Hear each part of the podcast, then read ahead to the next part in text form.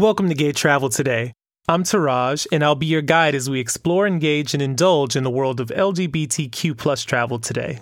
Our LGBTQ plus community will most likely be the first to embrace travel and safely go back to our destination savvy status quo. A new survey conducted by Harris Poll found that the LGBTQ plus appetite to return to travel outnumbered the population at large, with 51% of LGBTQ plus adults expecting to travel for vacation in 2020 versus 46% of non-LGBTQ plus adults. Even during the Memorial Day holiday last month, 8% were willing to plan travel versus 4%.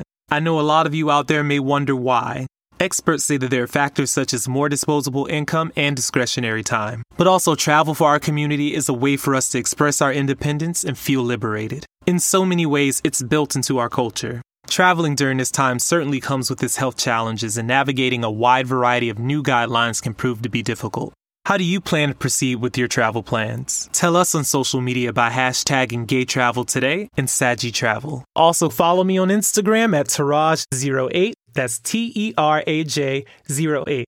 And also follow the provider of this awesome content, Sagi Travel Friendly. That's S A G I Travel Friendly. And remember to use the gay travel skill to book your next destination and also get those much needed up to date travel advisories. All you have to do is enable gay travel skill on your favorite voice assistant and tell it to simply open gay travel. I'll catch you tomorrow, so bon voyage wherever you are.